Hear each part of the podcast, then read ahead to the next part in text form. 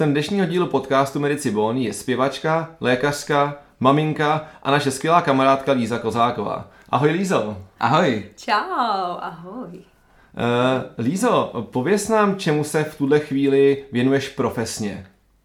Profesně. Eh, no tak zrovna dneska je pátek a v pátek já jezdím do ambulance na Kladno, odkud pochází Kuba. Ano. A protože Zdravíme tam pracuju na, na pidi úvazek při té mateřské, konkrétně 01, takže jsem tam jedno dopoledne v týdnu, tak to je nyní moje profese a 90, ostatních 90% tvoří moje mateřská času. No, řekla bych víc, ale, ale dejme tomu. A uh, jaká je to specializace, teda jsi říkala do ambulancí? Jo, uh, pracuji na ORL oddělení a no, tam zatím za- žádnou jako větší specializaci nemám, protože jsem zatím bez kmen, bez kmenový zkoušky, protože jsem mm. odešla na mateřskou, aniž bych měla kmen. Ale, ale obecně tam, protože jsem eh, dřív eh, jako pracovala na foniatrii, tak spíš, spíš i kolegové mě tak jako nechávají i ty hlasové obtíže a, a třeba no, vyšetření sluchu a tak. Mám k tomu asi blíž trochu. Já bych se zastavil trochu u té foniatrie právě. Eh, Můžeš nám vůbec popsat, co to je za obor, že možná to někdo jako nezná a pak nám popsat takového typického pacienta, který na foniatrii může přijít. Jo. Uh, no, na foniatrii jsem právě pracovala vlastně jenom jeden rok, hnedka po škole. A uh, už jsou to tři roky, co jsem odtaď odešla. A mm-hmm. víceméně jako foniatrem jsem nikdy ještě nebyla, protože je to druhá atestace uh, po, až, po, až po atestaci s ORL. A uh, foniatr jako lékař řeší uh, zejména poruchy hlasu, poruchy sluchu a poruchy řeči. Hmm. Víceméně je to docela komplexní, protože, nebo zabývá se víceméně jako poruchou jako komunikace, protože i ten sluch, i ta řeč, všechno souvisí s tou komunikací. A uh, já jako uh, mladý sekundární lékař na foniatrii, na foniatrické klinice tady u nás uh, na Karláku, jsem řešila nejčastěji poruchy řeči u malých dětí, vývojové vady řeči třeba. Mm-hmm. Jo, to byla moje každodenní náplň práce, protože jsme tam měli uh, stacionář a vlastně i uh, oddělení lůžkové, kde byly děti. Si představte, mm-hmm. že, že jsou tam děti třeba ještě předškolní nebo mm-hmm. raně školní, který mají jako výrazný poruchy řeči a jsou tam víceméně na takovým měsíčním jakoby pobytu bez svých rodičů, aby si zlepšili řeč. Jo. Yeah. Tak tam uh, nejčastěji prostě, jo, jsme jim vyšetřovali sluch, aby jsme si byli jistí, že sluchově jsme na to v pořádku. Uh, vyšetřovali jsme jim různě jako tu řeč, hmm. uh, dělali jsme s nimi tak trochu i logopedii, nebo jejich náplní hmm. toho vlastně kurzu byla zejména ta logopedie. Takže v tom týmu našem lékařů byly i logopedky a, a pedagožky, který s nimi zase, ať už předškolní nebo pak školní, a jak bys popsala logopedii, teda, když nás budou poslouchat lidé, co nejsou z toho oboru? Logopedii. Mm-hmm. Tak logopedky jsou speciální pedagožky, nebo mm-hmm. i logopedi, pardon, mm-hmm. to jsou i, i muži a jsou moc šikovní, kteří se zabývají uh, vlastně tou rehabilitací těch poruch řeči. Oni, oni jsou jo. ti vykonavatelé, něco jako fyzioterapeut, je vykonavatel potom, uh, ne na hlas, ale no, právě na, na tu řeč. Na, na tu řeč. Mm-hmm. Na tu řeč ve smyslu, logoped může dělat nějaký řekněme, v úvozovkách banální, banální věci, jako je třeba ráčkování u předškolních dětí, ale může dělat i komplexnější věc, jako je třeba vývojová dysfázie, což je jako konkrétní diagnóza u těch, u těch dětí, kdy, kdy To je takový ten slovní salát. Může být, třeba, jo, jo to záleží, jako dysfázie a ty možná si myslel takovou afázii, no, slovní je, salát je receptivní, no. často receptivní afázie, no. ale logopedi se zabývají i tím, nevyznám, no. logopedi obecně prostě jsou, jsou v podstatě jako, jako fyzioterapeut, ale na řeč, jo, takže hmm. pracují i s dětmi, i s dospělými a hmm. pacienti, co třeba jsou pomrtvici, tak taky potřebují uh, jako procvičovat tu řeč. A to je ta, to je ta fáze. Takže mají prostě ty cviky, a tam opakují nějaké říkanky nebo nějaký slova buď, nebo nějaký... Buď, tak si to představím třeba hmm. u těch dětí, ale u, u nás to bylo takový komplexnější, že často to byly děti, kterým neměly jenom jako obyčejnou vadu, jako nějakým písmenku, ale fakt potřebovali jako uh, nastavit nějakým způsobem, uh, změnit přístup k tomu, jak prostě tu řeč jako komunikaci, jak, jak jako hmm. lépe nastavit, protože hmm. to byly třeba děti, které neumí se dobře vyjádřit, hmm. ale zároveň strašně dobře chápou a teď jim nastavit třeba i, i, i nějaké jako e, znaky, které můžou používat, aby se k tomu, aby se mohli jako lépe vyjádřit. Ale hmm. jim to pomáhalo pak i v té řeči. Yeah. Já myslím, pro člověka, který takový obtíže nikdy neměl, je to strašně těžce představitelný. Jo, no, to chápu. A, no. Ne, ne, no, no jasně, jako nejenom pro mě, ale že jako asi pro většinu lidí, co nás budou poslouchat. Eh, co třeba mm, člověk, který se narodil eh, bez eh, schopnosti slyšet uh-huh. a dostane kochlární implantát během života. Hmm. Měli jste i takový pacienty, to znamená jenom jako třeba malí děti, ale jako už větší? No, t, uh, pro ty, tuhle tu mm, skupinu pacientů existuje vlastně od narození uh, služba rané péče. Jo, to, to třeba právě v Motole, tam, kde se dělají ty kochlární implantáty, tak je to hnedka navázaný na ranou péči.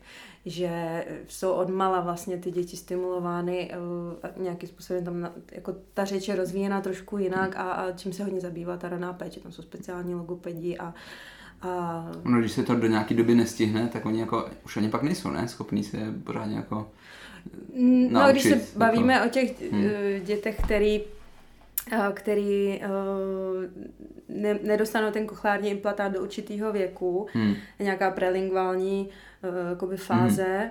To je jaký, jaký věk? To je tuším od, do dvou let. Ale mm. teď mě nesmíte úplně brát za slovo, protože jo, já jsem prostě jako tomu tak více mm. trošku přičichla k té foniatrii a jako tuším co mm. a jak, ale, ale to je... A jako principiálně vlastně, jako že když třeba No a principiálně, letech... když přesně, když jako dítě do třeba nějakého věku neslyší, tak jako je těžký u něj rozvíjet tu řeč. Mm. Mm. A když ale dostane kochlární implantát, nějakým způsobem to dobře funguje, mm. tak se to jako pak dá rozvíjet. Ale mm. je to teda jako velký téma a teď jo.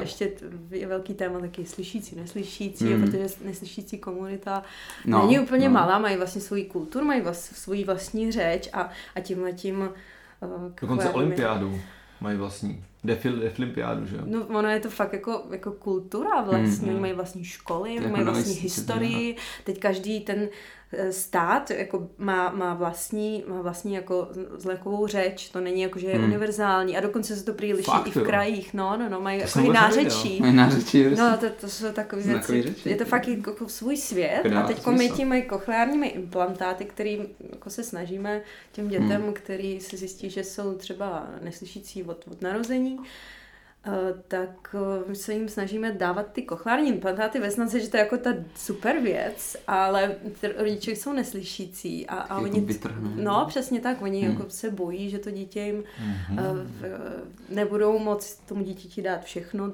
co, co, co slyšící hmm. a zároveň nebudou vůbec patřit do ty jejich komunity, oni mají prostě silnou komunitu, to je jako, jako jiný hmm. národ třeba. To jo. A setkala se tam třeba i s tím, že ty rodiče to nechtěli, ten kochární implantát, vyloženě jako řekli, že ne, protože vlastně to dítě najednou bude žít v jiném světě a oni se od něj budou cítit odtržený? Jo, jo. No, Pak tak, se to tam vyloženě no, dělo. No. Ale jako my, my jsme se... A je tam prvně jenom, je tam jako obecně třeba jako odpor v té komunitě vůči kochárním implantátům? No, to jsem se spíš taky, chtěl zeptat. Taky, jako, taky, jo. taky. Jako ne hmm. všichni, ne všichni, ale hmm. taky. Ale musím říct, že já jsem se s těmi lidmi setkávala spíš okrajově, protože jsem jenom vyšetřovala třeba ten sluch ale ne, potom už ne v rámci další hmm. jako péče o ně, to ne. Jas, takže pro mě to bylo jenom takový, že jsem se toho spíš jenom dotkla.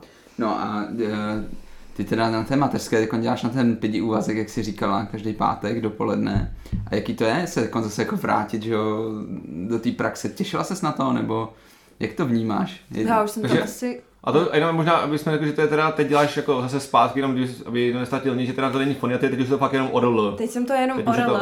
ono v té foniatrii abych to uvedla na pravou míru, eh, bylo to super zkušenost, super pracoviště, výborný kolektiv, jako hmm. všechno sama jako superlativa, až na to, že eh, člověk nejdřív musí mít ORL, eh, musí mít kmen, musí mít atestaci a teprve potom může se specializovat na foniatra. Vlastně. A hmm. já jsem věděla, že tu atestaci nějakým způsobem musím zvládnout hmm. a tam se to bohužel i přesto, že mě jako pouštěli na stáž na ORL, ale věděla jsem, že to ORL do té fáze, že bych jako odatestovala, nejsem schopná.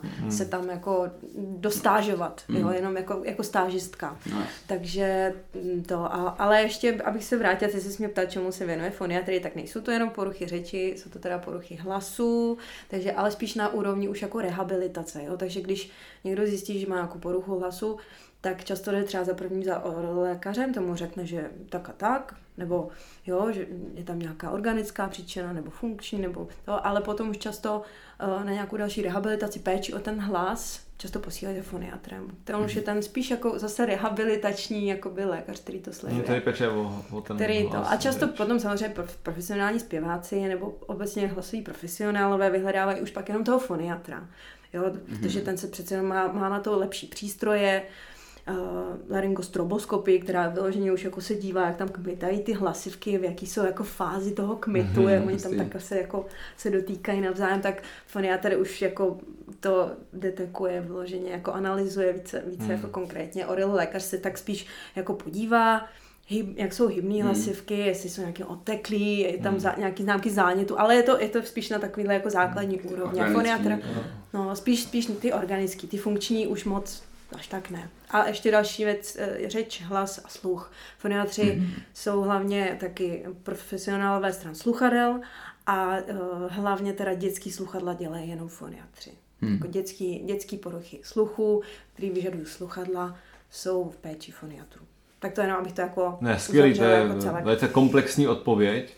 Eh, ještě mě napadá dotaz k foniatrii, že přece jenom, když se řekne medicína, ať víme, že medicína je, se zabývá eh, diagnostikou, léčbou i prevencí nemocí, eh, tak kde tady spočívá třeba ta léčba nějaká i medicamentózní, nebo nějaká třeba inter, nebo je tam nějaká třeba i intervenční léčba, nebo něco takového ve foniatrii? Foniatrii ne, ne, ne, intervenční určitě ne, je to většinou buď me- jenom jako rehabilitační nebo me- medicamentózní. Třeba stran těch hlasivek jsou to třeba jako nějaké obstřiky se tam můžou dělat. Jo, nebo, nebo doporučíme prostě eh, inhalace a doporučíme, jo, jsou, jsou určitý léčiva, ale uh, upřímně jako re, recept, že bych psala na foniatrii, to se stalo prostě tak jako Tam jsem směřovala opravdu, tím opravdu dotazem, jako jo. docela jako zřídka, kdy, jo. Jo. zřídka, Ma, kdy. mám prášky na jako, jako takhle. Foniatr samozřejmě tím, že je atestovaný i z ORL, tak, Hmm. tak a když mu tam přijde nějaký akutní zánět, tak taky může napsat antibiotiky, všechno v pořádku. Hmm. Ale Může úplně nemá všechny ty diagnostické jako metody po ruce, Hmm. protože my jsme byli detašovaný pracoviště, který bylo jakoby mimo, ale samozřejmě taky jsme dělali výtěry, taky jsme to posílali, Hmm. ale, Hmm. ale uh, no, byli jsme tak trošku bokem. Mohla bys možná ještě, eh, když už jsme teda že, té péče o hlas, eh, jak má jako člověk ideálně pečovat o svůj hlas, když ho třeba často používá? Protože to se dneska jako děje, hodně- lidi často mluví v práci, často přednášejí třeba, že jo? Hmm. Existuje, já že to je jako dost jako, eh, komplexní asi otázka, bude na ní těžká odpověď, ale nějaký jednoduchý tip prostě, exist, dal by se říct? Je určitě dobrá, stejně jako před každým cvičením je dobrá rozcvička, tak úplně stejně to platí pro ten hlas, protože je to sval. Takže před eh, větším, když víte, že vás čeká přednáška, kdy budete mluvit delší dobu, tak eh, je dobrý se chvilku předtím jako nějakým způsobem rozmluvit. Je dobrý vědět, že zítra mě čeká přednáška a den předtím prostě nejít do hospody, nevyřvat se, protože to je Hmm. jako jedna z fakt jako častých chyb, že uh, potom uh, co, je- co tak je- ještě eh, mě No já jako třeba nenapadne. nějak jako zl- zlehčený vzduch třeba, jestli Jo, jo, nepomáhá. určitě, to jsem chtěla říct, Hmm. určitě jako průběžně třeba pít, zvlhčovat ty sliznice, Mhm. protože člověk jako docela jako vyschne, takže mít po ruce tu vodu správně, Kubo, i když ty se napil jsem na kafe, nevadí. No, Eh, mít po ruce tu vodu, vody. eh, větraná místnost, ne příliš teplo, ne příliš chladno, eh, ne průvan, jo, eh, zvlhčo, no, prostě A já jsem aspoň ta voda. eh, jestli, že jo, tak eh, každý obor má něco, co eh, zná nějak, znají lajci a doktoři si o tom myslí svoje, jo, ale používá se to. Tak jaký je názor v odborné foniatrické komunitě na takový ty nápoje s kvasnicema, co používají třeba zpěváci? Je to opravdu k něčemu dobrý? Jo, tak za první já nejsem odborná fonetická No, komunita, dobře, dobře, ale dobře, za druhý já to vůbec neznám. Aha, tak taky neslyšel. ne, neslyšela jsem, že to zpěváci používají, tak No, jsem tak asi trošku nevím, jako zpěvá- už na té mateřský mimo. no, tak bylo v kvasce, že jo, v tom uh, filmu. Ne, jo, no jako tak myslíš, nevadí. že pi, jako pivo třeba, že se... Ne, to nějaký nemyslíš. humus s kvasnicem a to bylo takový, já si to jako pili a prý tom eh, doporučovali to si mezi sebou navzájem, že to pomáhá v péči o hlas. Hmm. Jako tak obecně vitamin B12, který může být v těchto těch věcech, je, je, Hmm. je jako fajn, ale my často jsme doporučovali třeba mag, jako magnézium s B12 Jo, obecně. No to možná bude ono. Mm, no, to možná na to něco je. asi. Ale no. jako jinak všichni zpěváci jedou na Vincence. To, Jo, jako všichni Vincent, vždycky to mají. Vincentku po ruce, kloktaj popí a tak různě. Aha. Tak to je taky dobrý tip možná. No vlastně tak mořská to voda. bylo hodně i jako uh, Hmm. praktický tohle. A teď se teda možná uh, vrátíme teda k tomu, jak se ptal vlastně Roman, teda, že jsi si se uh, vlastně rozhodla, teda řekla jsi jako, že foniatrie je tu super, že to jako souviselo uh, i s tvojí vlastně druhou profesí, když to tak můžeme říct, jako, který se taky samozřejmě dostaneme, ale jako, abys to mohla dělat, musíš si udělat to ORL. Takže Ano. jsi pak rozhodla prostě teda, že půjdeš uh, a- uděláš Ale si nějaký no, ten kmen na atestaci. Jinak bych tam jako byla hodně let jako sekundární lékařka a, Hmm. a, v podstatě bych nemohla být ten foniatr, protože Hmm.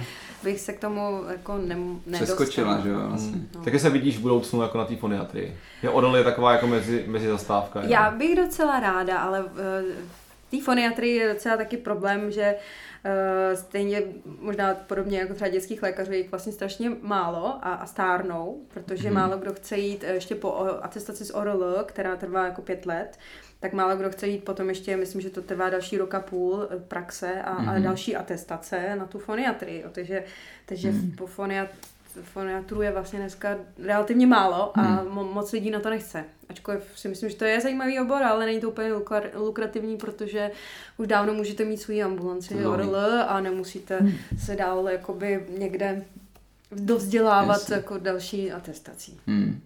Ale já, já rozhodně to tak jako před sebou mám, že třeba snad jednou na to ještě budu mít jako chuť a, a odvahu do toho jít. No a teď právě možná teda už konečně k té tvý otázce, uh, protože jsme to museli jako se nějak k tomu Jaký eh, byl, dostat. No. jaký byl vlastně návrat eh, zpátky do praxe, že, jo? že ty Jo, jsi byla jo, jo, jo. na mateřské, nebo jsi na mateřské a tak to, je z toho člověk, to je vždycky vlastně to dilema jako doktorek, že vlastně ta mateřská je vytrhne z té praxe a tak se vrací, tak jaký to bylo pro tebe teď, nebo jaký to je?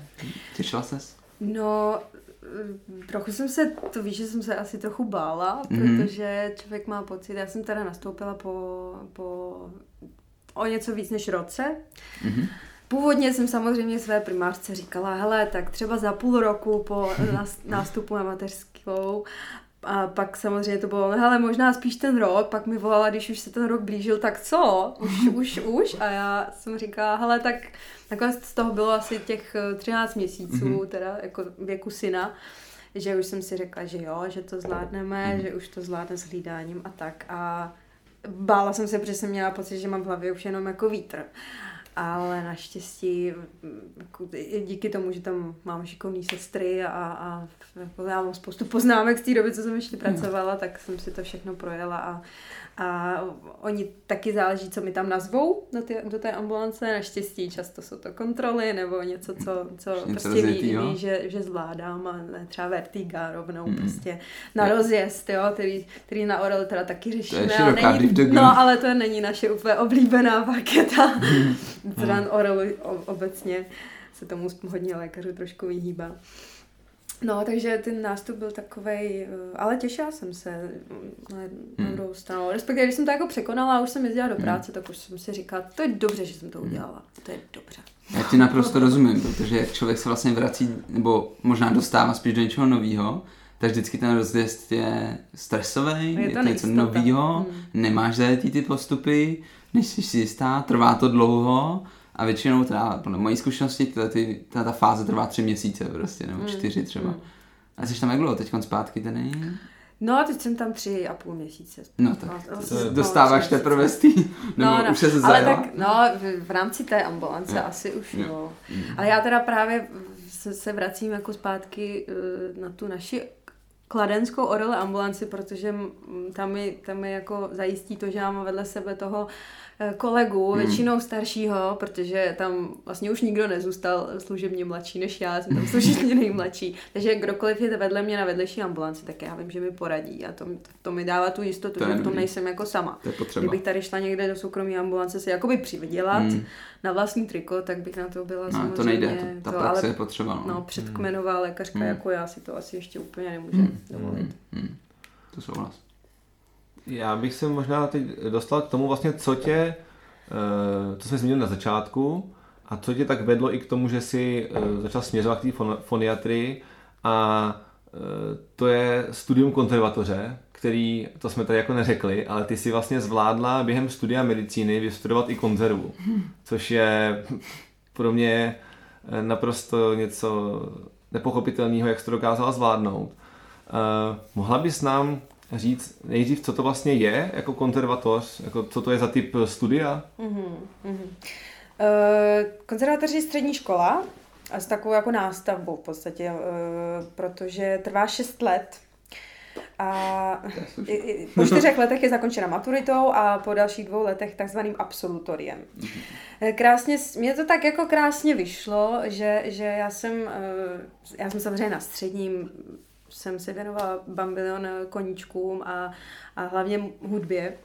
A zpívala jsem na všech možných soutěžích a prostě fakt mě to zpívání strašně bavilo. Jako všechny možný žánry. Mm. Přes folk, rock, mm. právě i to klasický zpěv. A je, je, sporový jak, zpěv. Jak to jako začalo vlastně, že jako tě to začalo bavit? Jako, že jsi najednou už malinká jako zpívala nebo? No, no, to tak já mám videa už ve čtyřech letech, že yeah. prostě zpívám asi, asi píseň o šesti slokách a jakmile jsem jenom začala správně říkat r, tak mě všechny učitelky ve školce dávaly na všechna představení, ale já jsem byla přesně takový ten typ, který mu to nevadilo, který si tam Užíval. klidně, jo, já hmm. jsem si tu pozornost fakt jako užívala, mi to prostě bavilo. Dali mě v pěti letech rodiče i na klavír, takže já jsem tou hudbou jako mm. hodně žila. A uh, pak jsme se teda přestěhovali, s tomu se asi taky dostaneme a, a začala jsem hmm. s nějakou mezerou pak jako i tady v Čechách chodit na sbor, nejdřív na klavír. Postupně se to jako vykrystalizovalo k tomu, že vlastně mi řekli, hele, měla bys chodit na solový zpěv, pak jsem začala chodit na kytaru, pak jsem, a prostě do toho jsem dělala i ten klavír a prostě všechno jako tak dohromady mě prostě strašně bavilo. A takže celá ta zuška, celých těch x let, jako zušky, eh, první, druhý cyklus a soutěže, klavírní, pěvecký, teď jako republikový kola jsem vyhrávala a teď prostě se mi bylo 18 mhm. a já jsem stála před tím, že tak jako chci jít na tu medicínu, ale zároveň Zároveň vlastně jsem se dozvěděla o nějakých programech konzervatoře, která může být dálkově. Mm-hmm. A věděla jsem o jedné konkrétní profesorce, kterou, eh, kterou mi jako doporučovala eh, vlastně jedna pedagožka z naší Zušky, která k ní vlastně dálkově taky začala mm-hmm. takhle studovat a říkala mi, hele, teď se bude otvírat dálkový studium, protože se to otvírá jenom za tři roky teď se bude otvírat a mám tady tu úplně skvělou prostě uh, profesorku a kdyby si jako, kdyby se to zajímalo, protože prostě evidentně tou hudbu jako žiješ, tak jako můžeš zkusit přijímačky. Já jsem řekla vlastně jo, abych mu to možná hmm. zkusila. Podívala jsem se, co v těch přijímačkách tak bude, tak jsem se na to naučila. Ono to bylo v lednu už, uh-huh. ještě před nějakou maturitou a tím a tím vším. A šla jsem to, jela jsem to zkusit Nakonec jsem byla první na těch přijímačkách. no, super. Jako asi týden jsem se na to jako připravila, jo. A... Co to obnášelo, jestli se můžu teda zeptat, eh, na co jsi připravovala? Asi nějaký talentový, jako jo, co či, zpívala, no, předpokládám, nebo hrála? Tam nějaký... uh, musí zaspívat, uh, měla jsem korepetitorku z naší Zušky, Aha. takže zaspívat nějakou, nějakou píseň lidovou, umělou, za doprovodu klavíru a tak to je nějaká talentová část a potom je tam ryze, ryze jako příprava teoretická, to znamená umět stupnice, umět intervaly, umět uh, zaspívat prostě nějaké intervaly, jako vědět, hmm. jo, jo, tercie, kvarty, kvinty, tohle to umět zaspívat, hmm. rozpoznat prostě molovou, durovou a i víc jako druhů stupnic vytleskat něco, zopakovat nějaký rytmus po někom, že ti mm. jako zatleská, ty mu to zatleskáš zpátky. Hodně prostě takový, no, a potom víceméně na konzervatoři tohle to se jako dál rozvíjelo jako v rámci těch předmětů, co tam, mm. co tam byly. Takže, no. Takže vlastně si se dostala, ještě než jsi byla, šla na medicínu, ano, tak, tak se tam vlastně dostala. Tak jsem tak zkusila. Dostala se na medicínu, tak jsi řekla, že to zkusíš oboje, že uvidíš, jak dlouho to bude. Přesně tak, jo. jo. Přesně a ono tak. to šlo celou dobu. A ono to nějak vyšlo celou dobu. Ale a jak jsi to jako, jak se to dalo zvládat? Ne, neměla si prostě občas, třeba ve třetíku, že jo, kdy je to nebo vlastně i v prváku třeba na medicíně, hmm. tendenci se na to vybodnout, že to už je prostě moc na tebe? Nebo se to třeba dalo nastavit tak, abys mohla se chvilku být na medicíně a pak chvilku konzervě? Uh, ona, ta konzervatoř v podstatě, uh, já jsem měla pravidelně samozřejmě hodiny zpěvu, na ty jsem, eh, na ty jsem, na ty jsem shodou okolností měla nakonec v Praze, takže jo, já jsem tu konzervatoř dělala teda v Plzni, to, to možná by bylo dobrý doplnit. No. no to jsme neřekli, no. A v Plzni a ne v Praze, ale protože Praha nemá dálkový studium. A, eh, ale moje profesorka byla vlastně pražská, takže my jsme se scházeli v Praze a tu výuku zpěvu jsem měla v Praze. To, hmm. takže ta nej, nej, eh, nejdůležitější část pro mě se odehrává v Praze. To bylo dobrý. A pak jednou vlastně začal čas, třeba jednou za dva týdny, za, za měsíc, podle po domluvě, mm. jsem jezdila, i když regulárně ta výuka měla být jako co týden, jo, ale já jsem se většinou domluvila, s jednotlivými kantory, že dělám medicínu, oni většinou měli pochopení. Super. A zeptala jsem se jich, co po mně budou chtít, uh-huh. a jak často mě tam teda budou chtít vidět, a co se mám naučit, kdy to chtějí, kdy se chtějí nějakou práci nebo jenom test. Hmm. Uh, oni mi to většinou, většina z nich mi šla jako vstříc a, a uh, já jsem se tak jako připravila. A v podstatě to obnášelo to, kromě těch jako, mm, pravidelných příprav na ty hodiny zpěvu, což vlastně je něco, co vás jako baví. Stejně jako tebe, Kubo, baví běhat a děláš to v podstatě každý den, tak uh, já jsem se prostě třeba dvakrát týdně zavřela v hudební místnosti na Kajentánce. Jo, jo. A cvičila jsem zpěv, protože mě to prostě baví, je to můj relax hmm. Eh, určitým způsobem a prostě tak měla jsem v sobě ten drive, tak jako a chtěla si svůj koníček vlastně. No, v podstatě jsem si jenom jako, jako hmm. dělala svůj koníček, který mě bavil. A, ale i to ostatní předměty mě jako bavily, jenom prostě na ně nebyl bohužel tolik času, kolik by se jako představovala. A vlastně ke konci, protože na konzervatoři je to pololetí, že jo, my jsme měli semestry, ale tam to bylo pololetí, ale na konci pololetí jsem tam jela prostě napsat si všechny testy a, hmm. a, a odepsat všechny práce. A když už jsem to měla víceméně hotový, tak jsem se pustila teda do zkouškovýho. Jo, ale to bylo obráceně, já bych to čekal jako, že nejdřív medicína, pak konzerva, ale ono no, to asi nešlo časově, že jo, Přesně tak, ono poletí hmm. končí prostě, že jo, nějakým jako víceméně 20. nějakým lednem a já jsem si to snažila mít z krku co hmm. nejdřív. Takže um, nikdy jsem, málo kdy jsem šla na předtermín, to muselo být jo, brzo, že jsem to jako trošku přehodila, že jsem šla třeba yeah. na fyziologii, jsem šla dřív a potom dodělal konzervu a pak ten zbytek. Ale většinou prostě to začalo těma povinnostmi na konzervatoři, protože to bylo hnedka začátkem třeba ledna nebo hned začátkem června. A pak jsem se prostě už učila na ty předměty, které už byly na medicíně. Si a... pamatuju, jak jsi jezdila, to jsem jako obdivoval, že vlastně, říkal, no jsem měla zkoušky tady a za týden říkal, ty jo, já mám plný kecky toho, že se učím na zkoušku a si ještě no. cestovala do Plzně, ty jo. No, a Líza během to vystudovala ještě konzervu, ty jo. No. No, jako opravdu obdivuhodný výkon. Uh, co vlastně je nejvíc uh, zpíváš a co tě jako nejvíc baví? Co je tvůj obor ve zpěvu? Hlasový obor. Tak jako, jako obor tam, jsem... tam jako amatér, no, promiň. Ne, ne, ne, to je v pořádku. Tak podle nějakého jako rozsahu se, se, se dělíme, že na pěvecký hlasy, mm-hmm. ženský soprán, mezzo soprán alt, dejme tomu. A to, to já jsem spíš ten soprán. A pak jsou jako hlasové obory podle toho, jaký jako typ ještě hlasu člověk je, jestli je spíš takový ten lehký, jiskřivý, jako, hmm. kde, kde jako ten hlas je takový, jako že rychle, rychle umí měnit ty intervaly a třeba na ty běhy rychlý, jestli znáte třeba Královnu noci, to, to vám tady nebudu Promiň, jako jsem zpívat. No to je jedno. Analfabet. Každopádně, ne, to fakt já vám to nebudu, ale, ale každopádně pěvecký obory se pak liší na, na jako lirický soprán, to je takový jako jiskřivý, uh, zpěvný, mm. spíš lehčí. Pak je koloraturní, který právě jsou ty ozdoby všechny, které jako se dají jako běhy, jo, co, co si jako představíte. A nemohla bys když... něco jako předvést? Ne. ne, ne, ne. Není trošku. Není rozcvičená. A, a, a poslední je, je ten jako buď jako melodramatický a dramatický. To jsou ty takový barvitý jako jo. hlasy, tahle trošku těžkopádný, uh, spíš jako velký, velký hlasy, mm. velký tóny.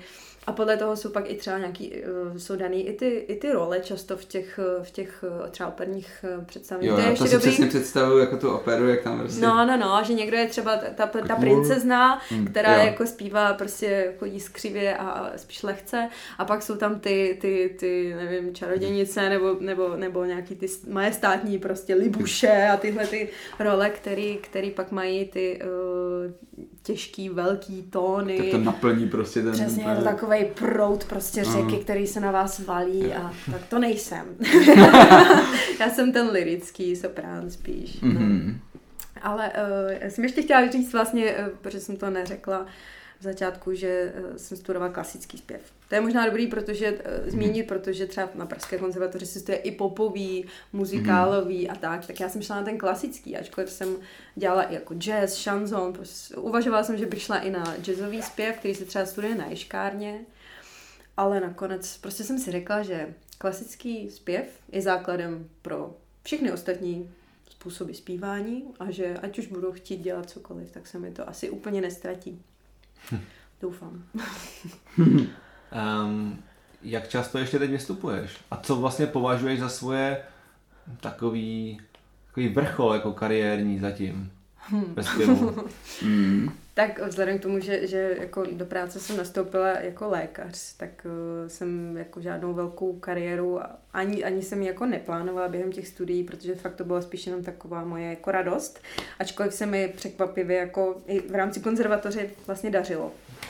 Uh, v rámci konzervatoře jsem jsem eh, zpívala s orchestrem, to, což znamená, že jsem musela projít nějakým konkurzem, jako, jako v rámci toho celých těch eh, šesti ročníků uh, zpěvaček ostatních. Hmm. A tak to jsem zpívala třeba s orchestrem naš, naší konzervatoře, nebo uh, zpívala jsem ve studentských operách, což vlastně taky je, je věc, která, kterou vlastně jenom jako hrstka těch zpěváků vlastně jsou... Tam vybírají vlastně, že jo? Jsou vybíráni. No ten konkurs. Ano, tak ano, musíš. v podstatě jo, v podstatě jo. Nebo, nebo jsou tak jako vybráni za, za ty roky, co tam jako zpívají, Mhm. tak, se, tak uh, i ve spolupráci s těmi uh, pedagogy, třeba Mhm. herectví, kteří to jako režírují a tak, tak oni o nás tak nějak jako ví a v podstatě, když jako se ostatní studenti uh, denního studia dozvěděli, že s nima bude zpívat nějaká dálkařka, tak si všichni tak jako klepali na čelo, co tam bude ta dálkařka dělat. Jo.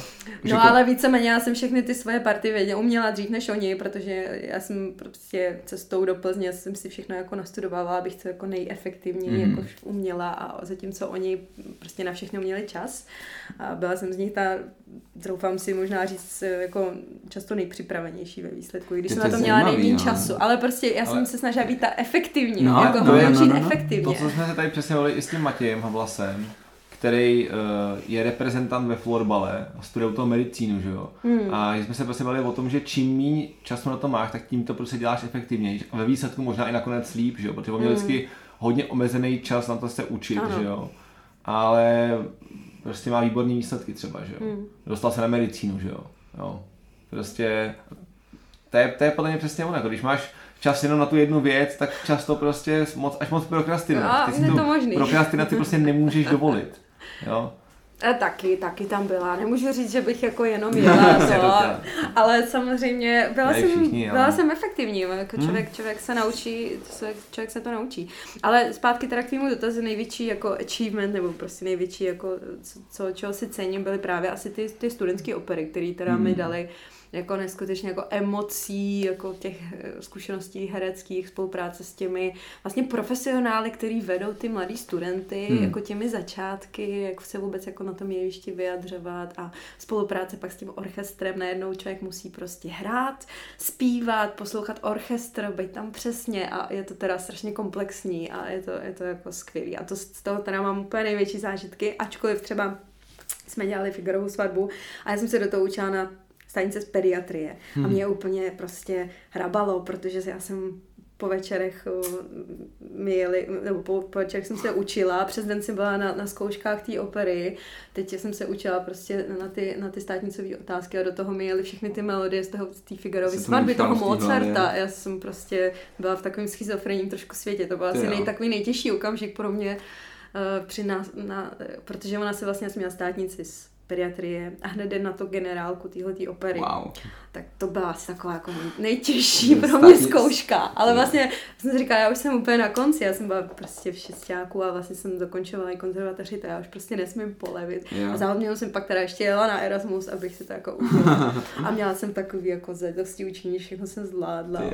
Zaspívala jsem si absolventský koncert a bylo to jako teda to byl takový jako můj mm, teda nejvíc eh, nejvíc jako stresový asi jako období, ale zároveň jsem si přesně říkala, že nejvíc presovaného ovoce je nejvíc té šťávy Jo, a fakt jsem se přesně. ze sebe vymáčkla, bylo To to teda, jako bylo to skvělé, vlastně měla jsem ze sebe úž- úžasný pocit. Jsi dobrá. To si fakt člověk pak váží, jako, že prostě opravdu, když to sebe vydáš, tu energii na tu přípravu a potom to vyjde, to Hmm. prostě Ale jako každý zpěvák jsem v tu chvíli se strašně modlila a bála se, abych jako neonemocněla, protože byl únor Mhm. a teď jako, jako respirační to a a- Nachlazení nějaký prostě. Snažila jsem se hodně spát mezi tím učením a, a, a Jo, prostě důležitý. šetřit no, se a, a vyšlo to.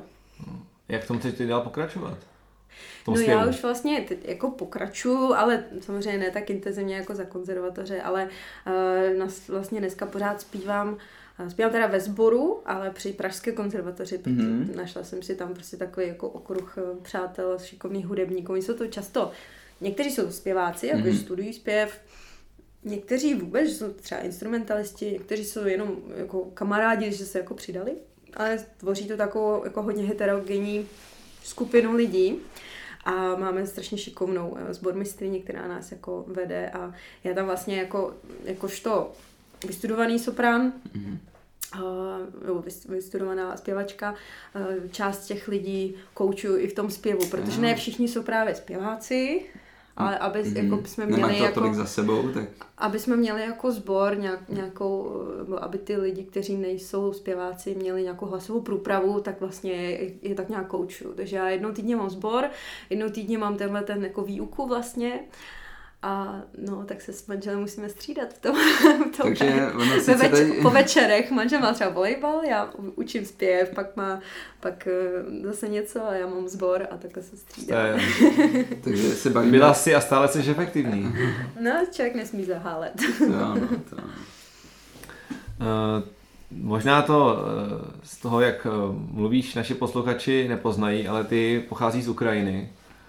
Uh, my jsme naše teda setkání plánovali ještě před tou jako, bezprecedentní inva- ruskou invazí na Ukrajinu. Uh, chtěl jsem se tě zeptat, jako vlastně rodáka že, z oblasti od Kijeva, uh, jaký to pro tebe prostě teď je, že jo? Teď jako ten trošku se jako změnil hodně ten, Hmm. ten to směřování toho rozhovoru, ale nejde se toho jako bohužel nedotknout, že jo? Jak No, to prostě teď vnímáš? Eh, tak pro celou naši rodinu je to jako hrozně složitý eh, a těžký téma, nebo složitý ani ne, my v tom máme samozřejmě jasno, ale, Mhm.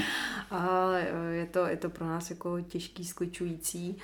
Eh, Já sice jsem, jak jsi říkal, jako Hmm. narodila jsem se jako jižně od Kyjeva, docela velký město Vinice, který má asi 500 tisíc, ale nikdo to tady nezná. Eh, Až na to, že teď nedávno se tam bombardovalo letiště a možná Jo. jako to, tady ten název jako zarezonoval trochu. Ale uh, s příbuzenstvama už, už nám tam nikdo nezůstal, jenom přátelé. Tak uh, s těmi samozřejmě my jsme v kontaktu, nabídli jsme jim pomoc. Zatím většina z nich vyčkává neskutečně jako statečně, odvážně tam chtějí být, nechtějí utíkat. Jo. Oni fakt nechtějí utíkat, oni to tam mají rádi. Jediný eh, dvě eh, mladý vlastně holčiny, jako dcery našich známých, a nakonec z té Ukrajiny teda odjeli s tím, že obě pracují z domova, tak jakože doufali, že, že by tady uh, přečkali u nás v Čechách jenom nějakou dobu, než se to jako vrátí, jo. vrátí do normálu. Pořád doufají, že se to jako, že tady jsou jenom na chvíli a že, že Mhm. se, se vrátí a budou žít svoje spokojené životy. Hmm. A zbytek tam teda vyčkává, no. A eh, tak to je jako z té oblasti, odkud pocházím. A pak se můžeme bavit o té oblasti, kde odkud vlastně pochází moje mamka, kde já jsem trávila docela často let, svoje, svoje léto nebo svoje Mhm. prázdniny, což je právě Donbass, že moje mamka je z Luhanské oblasti, kde tam je to teda jako hodně kritický a pořád tam máme um, sestru mý maminky, moji tetu, jejího syna, jejího manžela, její tchýni a to jako všichni znají Mariupol, všichni ví, co se tam Hmm. teď odehrává a o tomhle městě se moc eh, nemluví, ale víceméně je to takový Mariupol v bledě modrém, tam se Hmm. pořád ostřeluje už, už asi dva týdny. Um, nevím, jestli si my tady v téhle společnosti umíme představit, že sedíme doma Uh, oni v podstatě tři týdny jsou ostřelováni, takže tři týdny No, nevychází z to domu. Nedokážem představit, no.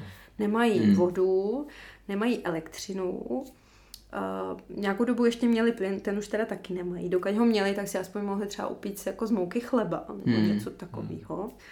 A nebo uh, vzhledem k tomu, že neměli vodu, tak uh, tam je ještě pořád zima a je tam ještě Hmm. sníh, tak si převařovali tu vodu uh, na tom plynu, který už teda taky nemají, takže teď to Tak ono, musí jako... měl říct, ono se jako většinou na Ukrajině nedá pít voda z kohoutku, že jo? Uh, Nebo... to tak teda je, ale ty tam není ani ta voda v tom no, kohoutku. No, jasně. Jo, na Ukrajině se jo, se není zvykem pít Hmm. hmm. vodu z kohoutku. Není to asi tak strašný, že by byli jako hnedka nemocný, ale, ale nepije se, Hmm. ale to, to, to, to, to, to ponechme stranou. Tady No, no, jasně. jsme v situaci, že tam není v kohoutku není žádná vůbec, no. voda. A lidi si musí sbírat jako sníh eh, někam do kýblu a pak si nějakým způsobem převařovat, přefiltrovávat a převařovat. To si dneska vůbec neumím představit. Všichni mají zatažený okna, Hmm. Uh, aby nebylo vidět ani večer žádný jako světlo v těch domech, aby se to nestalo cílem nějakého ostřelování. Hmm. Uh, doteď tam byli v celku v klidu, až na to, že jim už neměli jídlo, to, to, nebo No. měli nějaké zbytky, prostě brambor a tak a, a prostě říkali si, že to tak jako možná do půlky dubna ještě nějakým způsobem dají, ale, ale můj, můj bratránek nám volal v slzách, že už prostě má hlad a už prostě nemá co. No, tak uh, mi úplně před- nás po zádech, jak to teď říkáš. před Je, pár taky, dny- no, já úplně nedokážu mluvit ani jak to, jak to říkáš, ty, to je... Teď před pár dny jim do dvoru teda spadla nějaká, nějaká ta střela a ta teda vyrazila už i okno v kuchyni. Do, ta, do té doby tam měli teplo relativně a teď bez toho okna samozřejmě už mají i v bytě zimu. Hmm. A už, uh, už se teda z bytu stáhli do nějakého ukrytu, ukrytu v nějaké základní škole. Ale bohužel ta válka je eh, naprosto bez žádných pravidel a i školy, i, i prostě i nemocnice jsou ničený a všechna jako infrastruktura a místa, který člověk by řekl, že by měly být bezpečí, tak, tak ani to nejsou.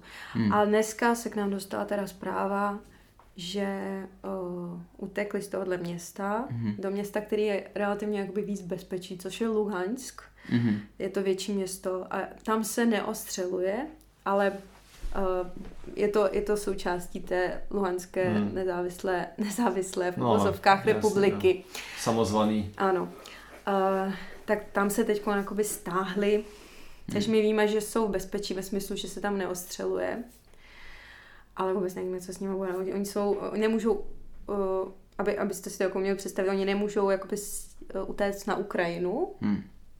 Mohli Stříc. utéct jenom tam, kde je to jakoby už ok- okupovaný. Hmm. Jo, Aha. takže oni, oni byli ve městě Růbížné, který bylo teda oficiálně před, eh, před pár dny uh, um, s tím samozvaným státem LNR uh, okupované a už nemohli utíct zpátky do Ukrajiny, mohli jenom do Ruska, což samozřejmě nechtějí, a nebo jinam v rámci téhletý oblasti Hmm. okupovaný. Takže utekli do toho Luhanska, kde se naštěstí aspoň nestřílí. Takže další zprávy budeme očekávat. Ale taková je situace. A musí se o tom mluvit, musí, musí, Hmm. to, Jo, jo, to, musí to ven. no já úplně jako nemám slov teď, jako, protože jako samozřejmě jsem, eh, já proto, a zase chtěl jsem, aby to tady zaznělo, eh, protože eh, přesně jak říkáš, no, jako nemůžeme prostě že dělat, že se nic neděje a možná právě ty příběhy eh, nám pomůžou si dokreslit tu situaci, která tam opravdu je a o to víc eh, nás přinutí, no ne přinutí, ale nás vzbudí tu eh, vůli pomáhat, která pro mě třeba je u- u Čechů nepředstavitelně velká. Je to opravdu, eh, mě, mě to teda překvapilo a myslím si, že je to i tím, že se vlastně jako Ukrajinci stali jako běžnou součástí našich životů, protože tady eh, je to velká, je to jedna z největších národnostních menšin tady. A myslím, že to je ten jeden z těch důvodů, eh, proč se to děje. A jsem na to strašně rád, jako protože Mm. eh, já bohužel mám tendenci jako říkat, že jsou strašně xenofobní národ, je mi to vždycky strašně líto. A tohle mě úplně, že to zní jako trochu blbě vzhledem k tomu, jaká tam je strašná situace, jo, ale jediný, co já tam vidím pozitivního, že jsem si jako řekl, že to s těma Čechama není tak špatný. Hmm. Jo. Jak, je, jak to vnímáš ty, nebo vaše rodina, tu, tuhle tu um, pomoc? Nebo ten přístup, řekněme, jako Čechů k tomu? Tak samozřejmě jsme rádi, že, že to tak je. Mm-hmm. To, to je, je super. A, a já se jenom trochu bojím, aby zase neprostoupili tou společností nějaký Ruský trolové. nálady, který to tady, jako, který začnou všechno relativizovat, začnou zase To otočí, um, že jo? ano, Jo, jo. otáčet jako náladu té společnosti, že, že nevím, Hmm. že tady budou brát eh, Čechům práci, že, že kvůli nim nebude Hmm. mm, dobrá zdravotní péče. Já si fakt nemyslím, že to je pravda, ale tyhle ty věci jako můžou Abych tyhle ty strachy můžou jako trochu mezi těma lidma Jo. tak jako podvědomně Hmm. prostupovat a, a ta nálada se může měnit. Já hrozně doufám, že se tomu nebudou ty Hmm. lidi poddávat a, Hmm. a zůstanou v tomhle no, sympatii prostě s tím a jsou náležitostí. Já teda, mně připadne, že to, tyhle ty nálady jako začínají se objevovat, No, to, jak to, se mluví to o tom jasný, množství. To prostě, bohužel tady jen jako taky bude. cítím, no. že, že to jako prostě někteří takhle jako vnímají jako negativně, že prostě přijímáme moc těch uprchlíků, nebo že to jako, že bychom se tomu měli bránit a jako hrozně mě to mrzí, Hmm. protože jako když si tady člověk poslechne žijou příběh o lidi. odstřelování a že nemají vodu a prostě fakt si to s nima nechcete vy. no, Přesně tak, Nechcete. jako já bych tam ty lidi poslal, tam podívat, jak to vypadá, prostě a pak by si to možná rozmysleli. A Ať si každý, no, No a musíme si uvědomit, že to jako, když se dostanou na Ukrajině, že se ta válka může dotknout jako i té Evropy tady, prostě no, Evropské unie a jako budeme rádi, když pak pokud, ne, můžu, projeví někdo jiný stejnou sounáležitost. Přesně tak, může být rádi, že ta Ukrajina teď je ten štít, který nás Hmm. přesně vlastně Ukrajina jako bojuje za, kryje. zby, za celý zbytek světa, jako. A má tu odvahu teda proti A tomu. jako ta, ta odvaha Ukrajinců, všech, jako jak vojáků, tak všech lidí, kteří tam jsou je obdivuhodná. My bychom je, jim všem za to měli děkovat a je, doufáme, že prostě všechno dobře dopadne a pomůže, po, povede se prostě Ukrajinu znovu postavit na nohy a celý svět, jako Hmm. demokratický svět by se na to měl podílet. Prostě jediný, co, co proč, že jo, se, já teď nechci vlastně vyjádřit do politiky, že jo, ale prostě Hmm, kdyby, eh, kdyby Putin prostě neměl jaderný zbraně, tak to dávno vypadá už dneska jinak, že jo.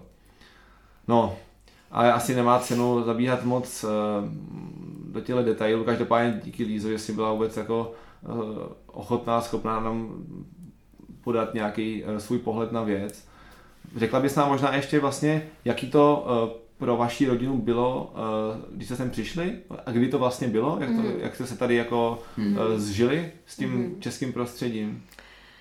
No, ona to byla taková uh, schoda více věcí asi. Za prvé, uh, možná teď, teď se to taky jako vyvrací do aktuálních témat, uh, že devadesátky i v Čechách byly docela drsný, Hmm. tak eh, je to takový slabý odvar toho, co bylo v devadesátkách na Ukrajině. Jako Ukrajina v devadesátkách byla dost drsná. Eh, V podstatě každý se tak nějak jako bál o svou rodinu, kriminalita byla vysoká, každý, ka- každá rodina držela, nebo já mám pocit aspoň, že držela nějakou zbraň, protože se o sebe bála. A i mý rodiče tak jsem jako měli. A Uh, tak to je je- jeden faktor, že, že Hmm. v 90. letech se na Ukrajině nežilo dobře, nebylo tam na začátku 90. moc jako co jíst a tak. Hmm. Nějakým způsobem jsme se jako zvedli na vlastní nohy, teďka začal právě taky jako vydělávat uh, nějakým uh, biznisem uh, z stran počítačů, ale to prostředí jako toho biznesu bylo prostě fakt vlastně nebezpečný pro koho, ať už jste dělali cokoliv, tak Mhm. vaše konkurence prostě mohla kdykoliv třeba Přijít pistolí. pro vás přijít, tam byly jako gangy a nějaký mafie. Eh, Bylo to toho víc než tady. Mhm. A další faktor byl, že moje maminka onemocněla vinou nemocnice. Prostě dostala infekční nemoc, kterou dostala z použitý stříkačky. Hmm. A ne, nebylo to ai- AIDS, jo. Jo, no. Ale uh, zkrátka onemocněla a musela, na, uh, musela se prostě nějakým způsobem uh, se o sebe postarat, protože tam není Hmm. zdravotní pojištění, musíte Hmm. prostě, no cože, že nemocnice může za to, že, že vy jste onemocněla, ale p- tak prostě starejte si o sebe jako Jasně. dál sama a To není jako tady, že by prostě někdo zažaloval hned všichni prostě, že jo. To prostě... No, ale aby se z toho nějakým způsobem dostala, tak vlastně se našla to, že, že, že by mohla na, na uh, léčbu tady do Karlových varů, kde jsou prameny. Mm-hmm. A uh, teďka si to v tu chvíli mohl dovolit, tak ji vyslal tady na dva měsíce mm-hmm. na ozdravný pobyt. Mm-hmm. Takže dostala jsem vlastně nějakým způsobem do, jako nešťastným způsobem do no. České republiky, kde se podívala na ty Karlovy Vary, Mariánské lázně, zjistila, jak to tady jako v Čechách vůbec je, že to je vlastně docela zajímavá země a oni vlastně už předtím těmi všemi ostatními věcmi jako uvažovali o emigraci, uvažovali o Německu, uvažovali o Kanadě, protože ta tehdy otevírala takový různý jako programy mm-hmm. pro, pro jako lidi z, z té východní Evropy. No ale touhleto shodou okolností vlastně zakotvili eh, v České republice, docela se jim tady líbilo, mentalita nebyla tak vzdálená a nebylo mm-hmm. to mhm. tak daleko od Ukrajiny, mm-hmm. protože oba měli svý rodiče na Ukrajině a zrovna tátovi, mýmu tatínkovi, eh, můj tatínek tam měl uh, onkologicky nemocného tatínka, jako mýho mm-hmm. dědu, takže věděl, že by měl být relativně na blízku, že, mm. že prostě za, oke, za oceánem by mu úplně nepomohl. Takže, takže Česká republika. Stalo se to teda v roce 99, že jsme se mm-hmm. prostě rozhodli, že mm. před mým nástupem vlastně do školy, já jsem eh, byla o rok déle ve školce, mm-hmm. že jsme si to protáhli a pak jsem šla tady do první třídy. Mám ještě staršího bráchu, tak ten šel do třetí a já jsem šla vlastně do první. Mm. A uh, čím, čím to je vlastně, že uh, spoustu Ukrajinců a Rusů tak přitahuje ta oblast Karlových varů. Eh, to asi narážíš na to, že jsme vlastně hmm. um, zakotvili tam. No ale jako ono obecně, že je známý, že tam prostě jako hodně rádi jezdí, tak... Eh, to má to... takovou tradici, prostě ty lázně jsou známý, jsou jako, hmm. hmm. mají, má to ohlas mezi, mezi Rusy, mezi Ukrajinci, je to známý. Je to až po Praze vlastně, kterou, kterou oni taky znají jako krásné hmm. město, historické město a spousta lidí vlastně to má jako takový vytoužený třeba po Paříži vytoužený cíl, kam by se rádi podívali, hmm. tak pak je, no. prostě Karlovy Vary jsou už eh, historicky fakt je to asi dlouho, co jsou tak jako známí, jako to, jako to lázeňský hmm. město a, a spoustu z nich to má jako takový ikonický prostě jo. cíl, který, do kterého se jako rádi podívali. Ale tím, že spoustu jako Ukrajinců, Rusů má třeba jako právě Eh, nevím, tak často mají obtíže s játry, řekněme, tak je to i docela vyhledávaný. Náprava, no? No, no, no, vyhledávaná taková jako léčebný to eh, místo. místo jo. takže, takže možná proto uh, těžko říct, no. Mm-hmm. Mm, asi, asi to, ale uh, Rusu, Rusu tam bývalo hodně. Teď uvidíme, mm, jak to bude. Já se ještě vrátím trochu k jedné, co jsi zmiňoval, to je ta česká xenofobie. Jak jsi to měla těžký za začátku, když jsi sem přišla, že jo? Neuměla si ten jazyk, Hmm. děti jsou, uh, mluví, děti jsou strašně zlí, že jo? No, no, no, to, to v tomhle věku, já jsem měla asi štěstí, větší štěstí než třeba můj brácha, který, já jsem se sem přestěhovala, když mi bylo těch sed, necelých sedm, eh, skoro osm, zatím se třeba brácha, tomu, tomu bylo jako deset. Mm-hmm. A uh, první rok nás oba dali rodiče do soukromé školy, jo, kde byl menší kolektiv, mm-hmm. a vlastně to zžívání bylo takový jako postupnější. Mm-hmm. Jo, pamatuju si, že jsme určitě první půl rok byl jako ta čeština těžká, ale strašně, tak i vzhledem k tomu, že jsem asi dělala tu hudbu, nebo i, jsem byla v takovém věku, jo, bylo mi sedm, tak jsem ty slovíčka pochytávala prostě Nasávala jako houba, já jsem to úplně no. nasávala, rychle jsem znala všechny fráze. Yeah. Samozřejmě pro mě byla těžká zpočátku ta gramatika, pamatuju, mm. že jsem dostala prostě uh, tu první trojku z toho diktátu a byla jsem úplně z toho teda špatná, protože jinak mi všechno šlo, uh, stran matematiky na Ukrajině se už předškol, jako v předškolní přípravě už se násobí, takže já jsem tohle všechno mm, zvládala. A v podstatě já jsem tu první třídu v rámci té soukromé školy já jsem ji pak přeskočila. Po třech měsících oni Aha. zjistili, že se tam fakt nudím, protože já jsem jako už ve školce na Ukrajině psala, četla, jo. ale azbukou. Jasně. a počítala, jako i násobila a fakt tam, tam je tam, ale tam to teď oni mají, oni mají kratší uh, tu školní výuku. Mm. Oni, mají, oni mají menší počet let uh, povinný, povinný školy. No, no, no, no. Vlastně, jo, jo. Mm. Takže já jsem už toho byla jako připravená a, a oni pak zvolili, že teda mě, mě přesunou do druhé třídy, mm. kde ale samozřejmě jsem pokulhávala v té gramatice mm. a v té češtině, to byl pro mě takový trochu kámen úrazu. Ale musím říct, že jsem to jako vlastně za rok, nebo během toho roku jsem v podstatě už za rok a půl si trofám říct, že by na mě člověk nepoznal, že jsem byla z Ukrajiny. Kromě Jo. toho, že jsem neznala některý třeba specifický slovíčka, Jo. jsem prostě pochytávala ten slovník z toho, co se jako mezi dětma a Mhm. z televize, co se říkalo, tak občas jsem prostě neznala ty slovíčka, které jsou třeba v knížkách jako babička, jo. Jo. To, odkud jsem to mohla znát, to No, no, jasně, se nepoužívá.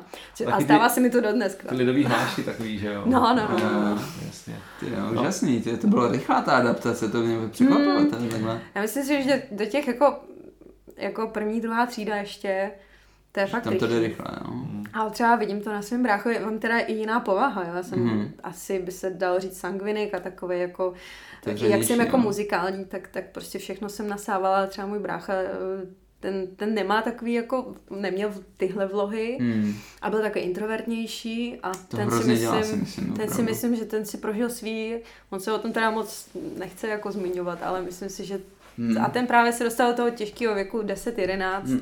když jsou ty děti jako obzvlášť takový, jak se říkal? No.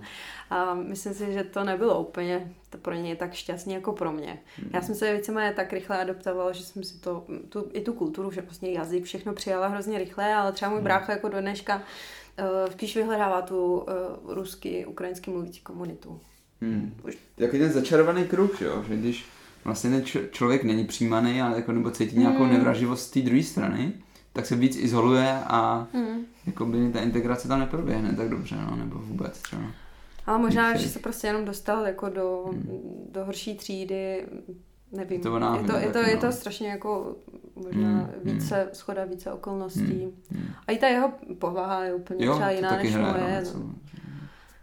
Jo, no. Já se všema tak nějak jsem hned vyšla a on Jo. mě prostě byl takový trošku víc svůj Jo, jo. a to úplně stačilo možná. Hmm, Těžko hmm. říct. No. Určitě, určitě, no. Uh, Lízo, měla bys ještě pro naše posluchače nějaký poselství na závěr? Ty jo, poselství. Uh, no asi, asi, uh, aby se nenechali paralizovat nebo odstrašit uh, nějakými svými strachy, nebo strachy, které jim jsou předsouvány, nebo jako pod, podsouvány tak, uh, který by je nějakým způsobem limitovali od toho, co skutečně chtějí a co cítí, že by měli dělat. Ať už je to to, že chtějí jít na medicínu a všichni budou říkat, že to je mládí v trapu, nebo že řeknou, že chci dělat dvě školy, neblázni, den má přece jenom 24 hodin, to nemůžeš zvládnout. Prostě mít odvahu, dělat to, co vás baví a konec konců odvaha je i to, co mají dnešní Ukrajinci a podívejte, jak už měsíc vzdorují, vzdorují tomu uh, agresorovi. Takže uh, od, odvážným štěstí přeje a já vám taky přeju tu odvahu a nebojte se jít do toho naplno. Lízo, to bylo, to bylo krásný. Uh, Skvělý. my ti moc děkujeme, že jsi dneska přišla do našeho podcastu a jsme s tebou i celým vaším národem, který bojuje za nás všechny. Moc děkuji, kluci. Moc díky. Díky za pozvání a všem posluchačům hezký den, večer, cokoliv, mějte se hezky.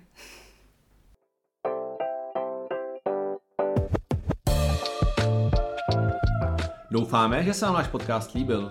Těšíme se na váš feedback, a to na e-mailu medicibony.gmail.com nebo na našem Facebooku či Instagramu.